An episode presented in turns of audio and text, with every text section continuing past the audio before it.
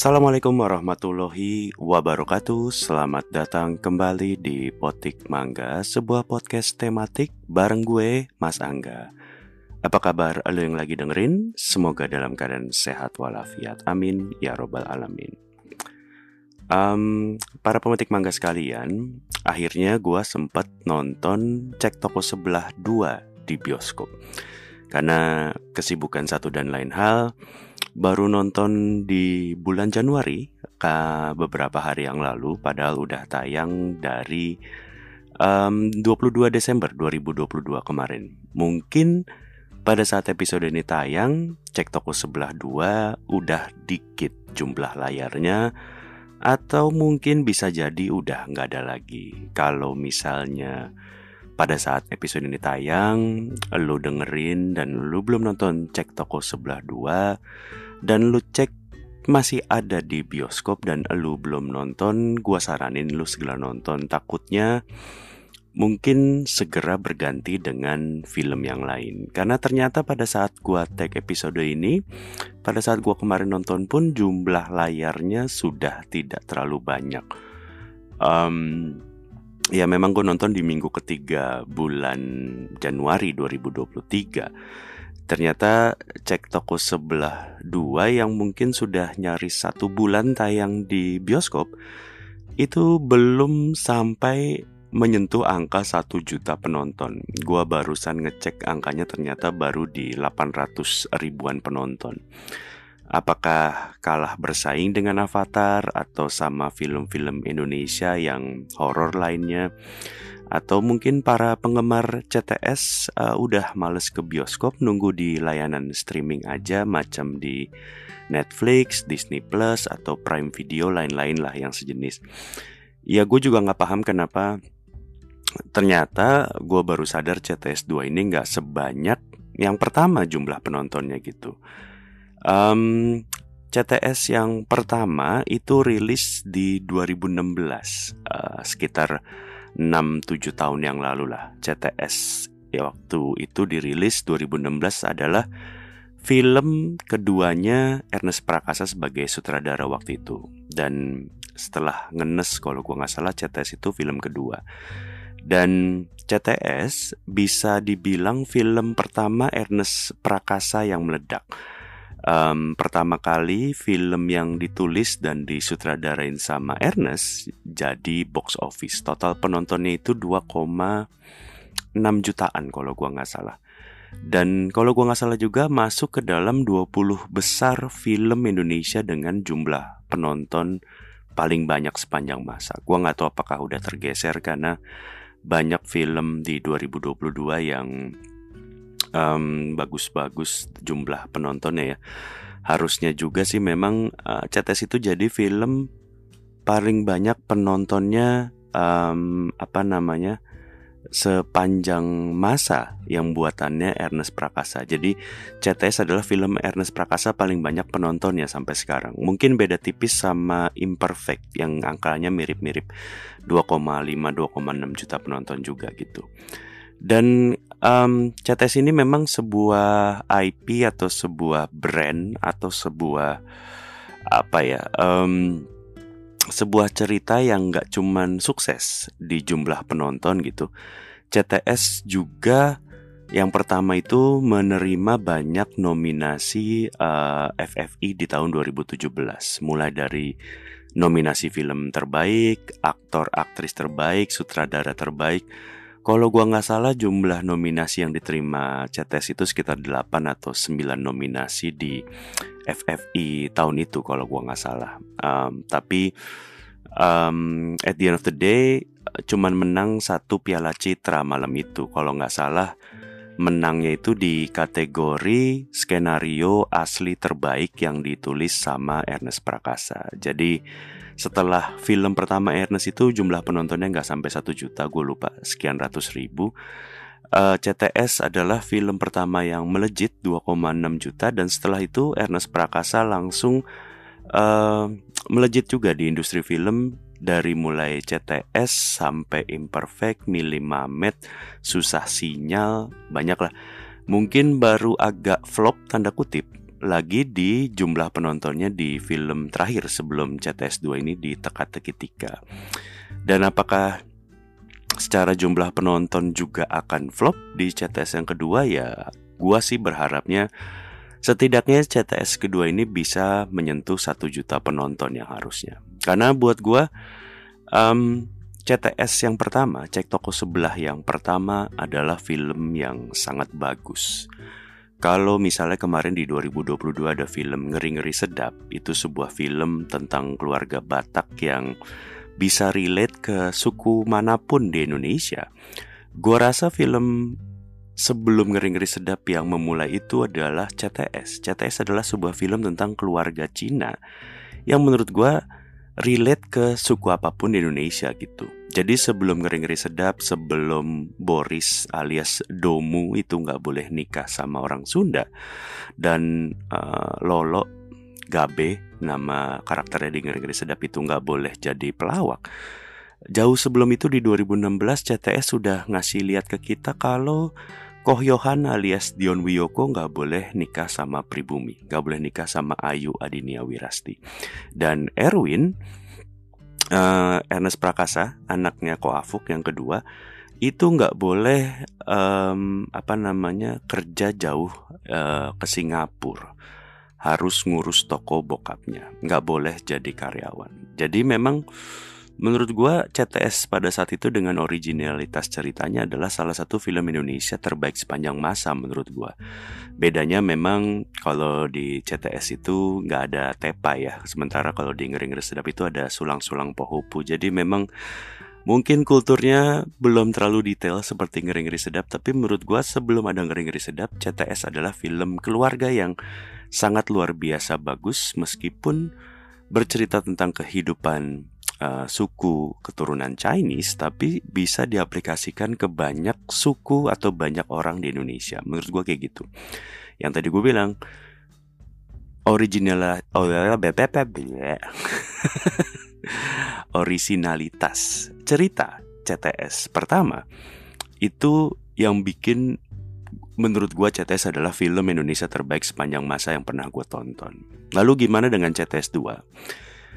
Gua ngerasa andai saja, andaikan saja CTS 2 itu bukan sebuah sequel dari CTS pertama dan bukan sebuah prequel dari CTS series yang ada di OTT itu, gue rasa CTS 2 bisa jadi punya kekuatan yang cukup buat jadi sebuah film yang luar biasa bagus. Tapi di sini don't get me wrong, gue uh, apa ya, jangan salah tangkap sama omongan gue barusan. Gue nggak bilang CTS 2 itu jelek, karena CTS 2 menurut gue sama sekali jauh dari kata jelek. Tapi mungkin sayangnya karena CTS itu adalah CTS 2 itu adalah sequel dari CTS 1 dan seriesnya udah ada di beberapa OTT, ada yang di Disney, ada yang di Prime Video, ada yang di Netflix.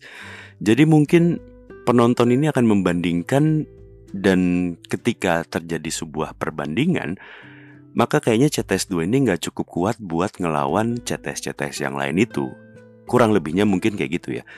Jadi karena mungkin yang bikin CTS 1 itu kuat banget adalah originalitasnya. Gimana mungkin untuk kali pertama uh, kita penonton Indonesia itu di dikasih sebuah film yang Cina banget, yang isinya keluarga Cina yang lengkap dengan kultur-kultur kuat gitu. Yang Cina punya toko yang harus kawin sama sesama Cina. Nah kalau di CTS 2 dengan masih keluarga yang sama mungkin orang mikirnya jadi nggak ada yang baru. Nggak ada kejutan nggak ada sebuah hal yang bisa membangkitkan sesuatu yang terlihat baru mungkin ya. Kalau CTS 1 itu iPhone 5 CTS 2 itu mungkin ibarat kata kayak iPhone 5S lah, iPhone 5S. Bagus, ada progres tapi tidak signifikan mungkin ya. Kurang lebihnya kayak gitu. Karena kalau um, soal lucu-lucuan gitu ya, kalau mau diadu lucu, gue rasa CTS 2 itu nggak kalah lucu gitu. Gue berani jamin buat lo yang nonton CTS 1, lo yang nonton CTS yang series gitu ya gue berani jamin kalau lu belum nonton CTS 2 lu masih bisa ketawa banget gitu humor dan jokes yang ditulis itu padat banget gitu. Lo yang um, lo yang suka humor deadpan gitu ya, komedi situasi itu masih dihadirkan sama si pastor. Kemudian humor patahan ala Asri Welas masih ada, humor tektokan uh, duet Ajis Awe, duet Yusril uh, Wawan Cikuk, terus uh, grup lawak ala geng Capsa gitu ya. Menurut gue um, gue pastikan setidaknya apa pun selera humor lo CTS 2 ini bisa ngasih lo kepuasan dalam segi komedi gitu. Karena komedi di CTS 2 ini kayak lagi di restoran Padang gitu. Semua dihidang di meja lo tinggal pilih mana yang lo mau gitu. Dan gue yakin pasti akan ada yang sesuai sama selera lo menurut gue kayak gitu. Nah mungkin sotoynya gue yang bikin CTS 2 ini nggak sebagus yang pertama adalah CTS 2 ini mungkin secara konflik kebanyakan. Karena sebenarnya CTS 1 pun juga konfliknya agak banyak, tapi um, mungkin CTS 2 ini apa namanya secara konflik yang harus diselesaikan itu banyak dan menyelesaikan semua sekaligus dalam durasi film akan membuat lo mungkin gak fokus. Mungkin. Karena kalau kita bicara secara film, CTS 2 ini secara konflik utama adalah seputar pernikahan antara Erwin, Ernest Prakasa, dan Natali yang dimainkan oleh Laura Basuki. Jadi bintang utama dari CTS 2 ini adalah Ernest Prakasa dan Laura Basuki gitu. Ya mungkin ini adalah dorongan kuat dari PH-nya ya Star Vision mungkin untuk akhirnya Ernest Prakasa bisa bikin sequel CTS 2 ini dan mau jadi bintang utamanya gitu karena Um, koreksi gue kalau gue salah, pasca CTS yang pertama kehadiran Ernest Prakasa di film yang dia sutradarain memang durasinya makin lama makin sedikit. Tapi di sini Ernest Prakasa durasi sinnya banyak banget. Tokoh utama CTS 2 ya Ernest Prakasa dan Laura Basuki tentunya. Dan Laura Basuki itu di antara semua cast utama CTS yang pertama yang diganti perannya memang cuma Natali, pacarnya Ernest. Jadi um, Koh Afuk masih sama, uh, Dion Woyoko Ernest Prakasa masih sama, Adinia Wirasti istrinya Koh Yohan masih ada dan hanya Gisel yang jadi Natali di CTS pertama digantikan oleh Laura Basuki. Sekarang di CTS yang kedua yang main Laura Basuki dan percayalah kalau lu yang belum nonton Laura Basuki luar biasa sekali di film ini. Bukannya Laura Basuki jelek di film-film yang lain, cuman maksud gue um, di CTS 2 ini tiap kali Laura Basuki uh, nongol, beneran tiap kali dia nongol tuh rasanya, aduh luar biasa, adem sekali gitu ya. Penggantian Giselle dengan Laura Basuki menurut gue keputusan terbaik Ernest Prakasa dan para pembuat keputusan di film ini menurut gue. Karena memang itu juga mungkin plus minus ya. Di satu sisi Laura Basuki um, bisa memberikan warna tersendiri di film CTS 2, tapi di sisi lain gitu ya, Laura Basuki memang secara drama membuat ini beda banget dari yang pertama gitu. Natali itu kalau lo masih inget di CTS pertama, Natali versi Giselle itu agak kurang asik, kurang apa ya? Um, lebih marah-marah ke Erwin, mendesak Erwin, gak pengen Erwin ngurus toko. Sering banget Natalie versi Gisel itu marah-marah ke Erwin sepanjang film di CTS pertama. Dan di CTS 2, Laura Basuki ini um, Natalie versi Laura Basuki itu lebih enak kayaknya hubungannya dengan Erwin. Chemistry-nya lebih dapet gitu. Ya itu tadi tapi Drama utama CTS 2 ini adalah proses pernikahan dari Ernest dan Laura Basuki. Intinya sebuah drama yang menghadirkan konflik pernikahan antara sepasang cowok sama cewek gitu, yang satu kaya, yang satu miskin, di mana keluarga Natali yang konon nyokapnya itu um, supplier bahan bangunan se Indonesia kalau gua nggak salah dan keluarganya Ernest ya Koyohan Koafuk yang bisa dibilang cukup sederhana lah. Koafuk itu sekarang setelah tokonya dikasih ke uh, lah ya kurang lebihnya tokonya kan bubar diganti jadi studio fotonya Ko Johan sekarang cuman pengangguran yang kerjaannya hanya mancing doang gitu. Uh, sementara uh, Natali itu ceritanya dari keluarga yang kaya. BTW di sini uh, Laura Basuki itu Natali nyokapnya itu yang mainin adalah Maya Hasan. Sebenarnya gue di sini agak aneh. Bukan aneh sih, mungkin kayak ketika Laura Basuki itu kan tampilannya Cina banget ya. Laura, sementara nyokapnya yang main adalah Maya Hasan agak kurang Cina gitu. Terus ceritanya kan nyokapnya sudah cerai sama bokapnya dan yang main jadi bokapnya adalah Marcelino Lefran. Marcelino Lefran itu nikah ceritanya sama Maya Hasan. Uh, mereka punya anak, hasilnya Laura Basuki. Agak kurang totok Cinanya ya. Tapi memang agak out of the topic ya. Cast orang tua Cina kaya itu yang paling cocok ya di film Teka-teki Tika sih. Pasangan Ferry Salim sama Jenny Cheng itu kayaknya kita percaya aja kalau mereka pasangan Cina kaya dari lahir gitu ya Cina kaya turun temurun gitu tapi kan memang uh, Jenny Cheng di universe CTS itu udah jadi love interestnya Ko Afuk gitu di series jadi ya dan nyokapnya Jenny Cheng itu nyokapnya si Aloy uh, geng Capsa gitu. Jadi ya memang kalau Jenny Cheng sih sebagai cici-cici mama-mama kaya dari lahir gitu ya kayaknya cocok banget lah Jenny Cheng. Ya out of topic sedikit. Jadi intinya keluarga Natal ini yang kaya memang nyokapnya. Nyokapnya kaya bokapnya selingkuh dan cabut dari keluarganya cerai lah kurang lebihnya. Jadi keluarga Natal yang kaya ini timbullah konflik kaya dan miskin itu untuk mengadakan sebuah pernikahan gitu turunannya tentu bagaimana ada ego dari keluarga si kaya untuk mengatur keluarga si miskin gitu. Dari ngatur undangan nikahan, di mana nyokapnya Natali mau undangan nikahan itu grande gitu ya di uh, pinggir pantai di Bali, undangannya ada 500 undangan sampai hal-hal detail kayak pemilihan dress yang sesuai dengan kemauan sang ibu gitu. Bahkan sampai hal-hal kecil kayak foto priwet aja Edwin eh Edwin Erwin dan Natalie itu mau difoto sederhana sama si Koyohan aja. Koyohan kan memang ceritanya fotografer gitu. Akhirnya mereka berdua dipaksa untuk foto priwet sama fotografer yang lumayan kenamaan gitu, kenalannya sang ibu gitu. Ya ini di luar konflik di mana nyokapnya Natalie itu nggak mau uh, ngasih Erwin buat ngambil kerjaannya yang di Singapura gitu. Intinya kalau menurut nyokapnya si Natali, kalau lo mau nikah sama Natali lo harus stay di Jakarta. Karena gua nggak ngasih izin Natali untuk ikut lo ke Singapura.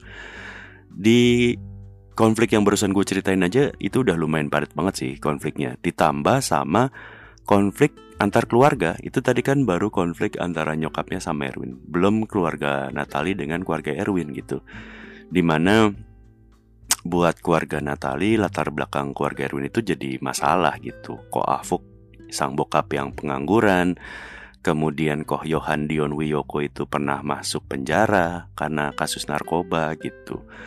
Dan kurang cukup kayaknya konflik nikahannya Erwin Natali yang memang sudah ngejelimet.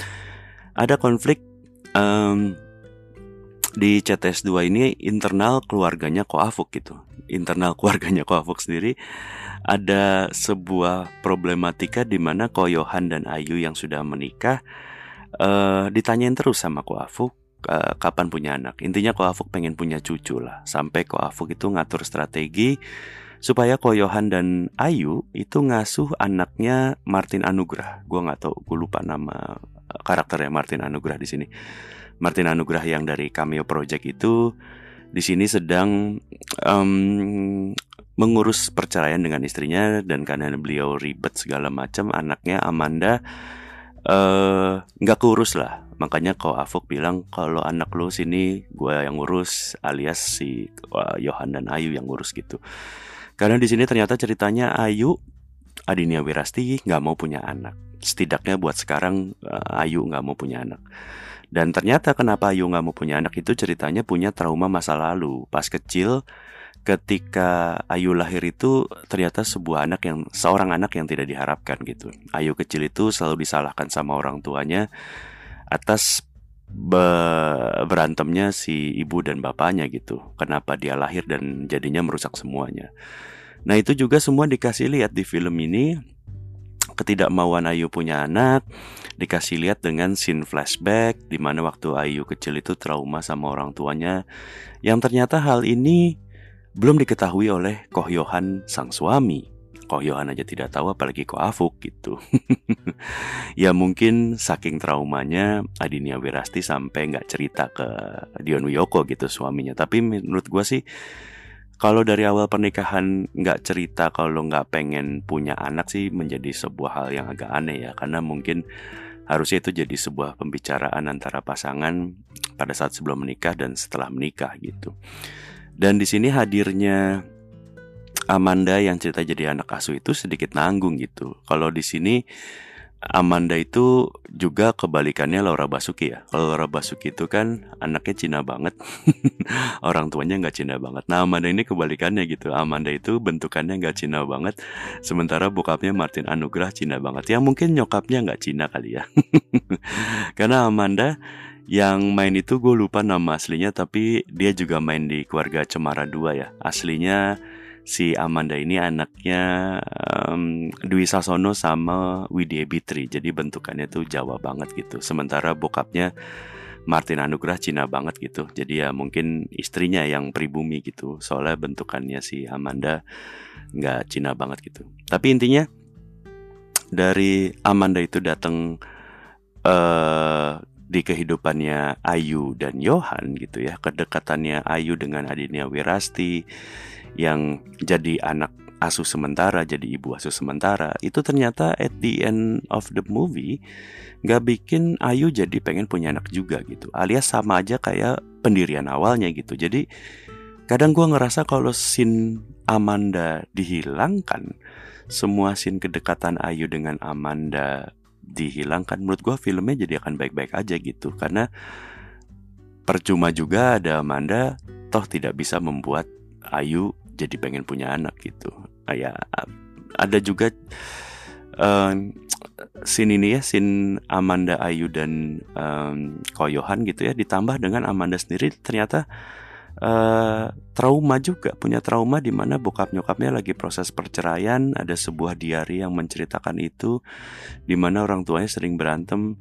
Terus endingnya Amanda balik ke bokapnya Ayu nggak pengen punya anak juga jadi kalau ini adalah sebuah konflik yang ditempatkan dalam sebuah film kayak tanpa solusi aja sih. Menurut gua kayak gitu. Ya tapi intinya scene-nya banyak scene-nya lumayan banyak tapi solusinya balik ke awal gitu. Tapi ya kalau secara film sih kalau konfliknya utamanya si nikahan Erwin dan Natali sih happy ending ya.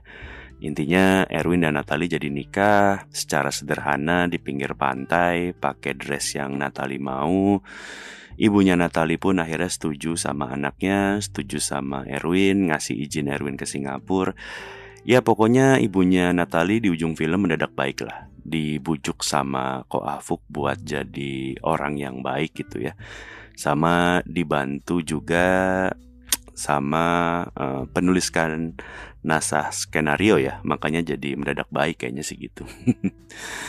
jadi um, buat gua um, makanya buat orang awam mungkin ya nggak pernah nonton CTS sama sekali. Gue rasa CTS 2 akan jadi sebuah film yang memberikan pengalaman yang luar biasa.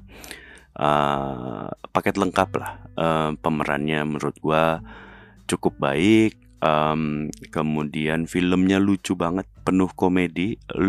Gue berani jamin kalau lu nggak ketawa sama semuanya at certain point lu pasti akan ketawa gitu.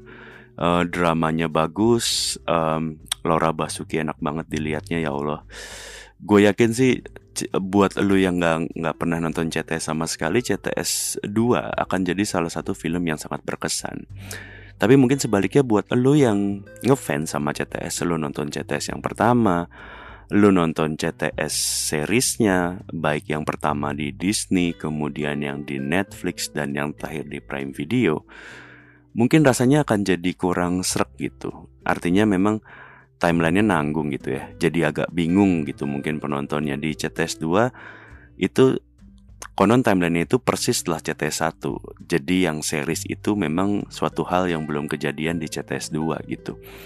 Jadi kalau lo mau nonton secara urutan itu konon CTS 1, CTS 2, CTS series yang ada di Disney Plus, CTS yang ada di Netflix sama CTS yang ada di Prime Video. Itu aja bingung sih gue. bingung kan harus pindah-pindah platform OTT ya. Kok bisa satu IP beda-beda platform OTT gue juga bingung sih. Tapi intinya timelinenya tuh mungkin jadi bingung gitu karena ya membuat prequel itu kan lebih susah ya ketimbang membuat sequel. Membuat sequel itu bisa asal-asalan. Artinya semua kejadian di di sebuah film sebelumnya itu nggak perlu disambungin ke film sebelumnya. Tapi ketika lo membuat prequel, lo harus membuat sebuah hal yang harus nyambung ke film yang sebelumnya gitu. Artinya kalau di series gue mungkin belum nonton juga secara full gitu ya.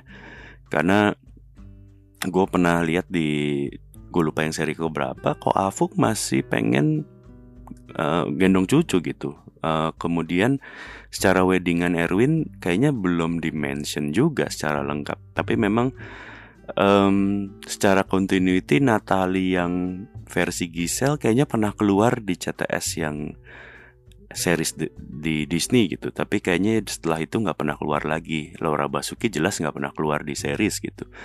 Artinya mungkin secara continuity CTS secara keseluruhan agak berantakan karena adanya CTS 2 ini gitu. Ya mungkin karena gue juga kurang ngikutin CTS yang series, mungkin gue cuma nonton satu dua episode nggak sampai habis, jadi ya mungkin gue nggak terlalu bisa menerangkan secara timeline dengan secara detail gitu, tapi memang kayaknya dari yang gue tonton sedikit-sedikit nggak sampai habis pun kayaknya CTS 2 ini jadi agak membingungkan mungkin buat para fans CTS. Sama kayaknya satu hal lagi, maaf kalau gue salah, satu hal yang mungkin gak continuity adalah mungkin penonton yang bingung gitu ya, yang suka nonton seriesnya CTS, CTS 2 itu, karena lihat yang jadi WO buat nikahannya Erwin Natali itu sama kayaknya yang jadi staff HH TV di series gitu ya, yang jadi anak buahnya atau pembawa acaranya Randika Jamil HHTV dia ada di CTS 2 ini tapi jadi orang WO ya semoga gue nggak salah lihat cuma mungkin mirip doang kali ya tapi menurut gue satunya gue analisis gembel Anabel CTS ini memang masih jadi sebuah brand, sebuah IP, sebuah merek dagang sebuah film yang akan terus diteruskan menurut gue. Karena uh, ceritanya masih bisa digali lagi. Gua yakin masih akan ada CTS 3. Mungkin nanti dengan Erwin dan Natali jadi masih jadi pusat utama dan cerita drama gitu ya. Entah bagaimana dan seterusnya dan seterusnya. Apakah nanti CTS 3 akan setelah yang series aku atau akan tetap jadi prequelnya series ya gua nggak tahu sih. Yang jelas um, sebelum berandai-andai mengenai CTS 3 beneran ada mungkin sekali lagi buat lo yang belum menonton bisa nonton ke bioskop. Kalau lo belum pernah menonton CTS sama sekali ini akan jadi sebuah film yang bagus. Kalau lo penggemar CTS udah nonton CTS 1 serinya lo nonton secara lengkap. Kalau lo merasa ada kebingungan atau ketidaksinambungan ya nikmatin aja sebagai sebuah film yang utuh gitu ya. Paling nggak kalau pada saat lu mendengarkan episode ini. Dan masih ada CTS 2 di bioskop-bioskop dekat rumah lo di kota lo kalau masih ada kesempatan ditonton lah. Ini nggak jelek sama sekali. Um, film ini bagus cuman karena judulnya CTS jadinya kita jadi membandingkan dengan karya-karya CTS yang lain gitu. Jadi artinya kalau secara film mah ini bukan film yang bukan film yang jelek ini sebuah film yang bagus, tapi karena ini film CTS, kita jadi membandingkan, jadi ya jatuhnya sebagai film CTS ini bukan film CTS yang terbaik. Tapi doa gue semoga setidaknya mencapai satu juta penonton sehingga nanti CTS 3 dan seterusnya masih bisa dilanjutkan oleh Ernest Prakasa dan PH yang masih memendanai. Udah itu aja dari gue. Terima kasih sudah mendengarkan. Sampai jumpa di episode lain dari Potik Mangga. Assalamualaikum warahmatullahi wabarakatuh.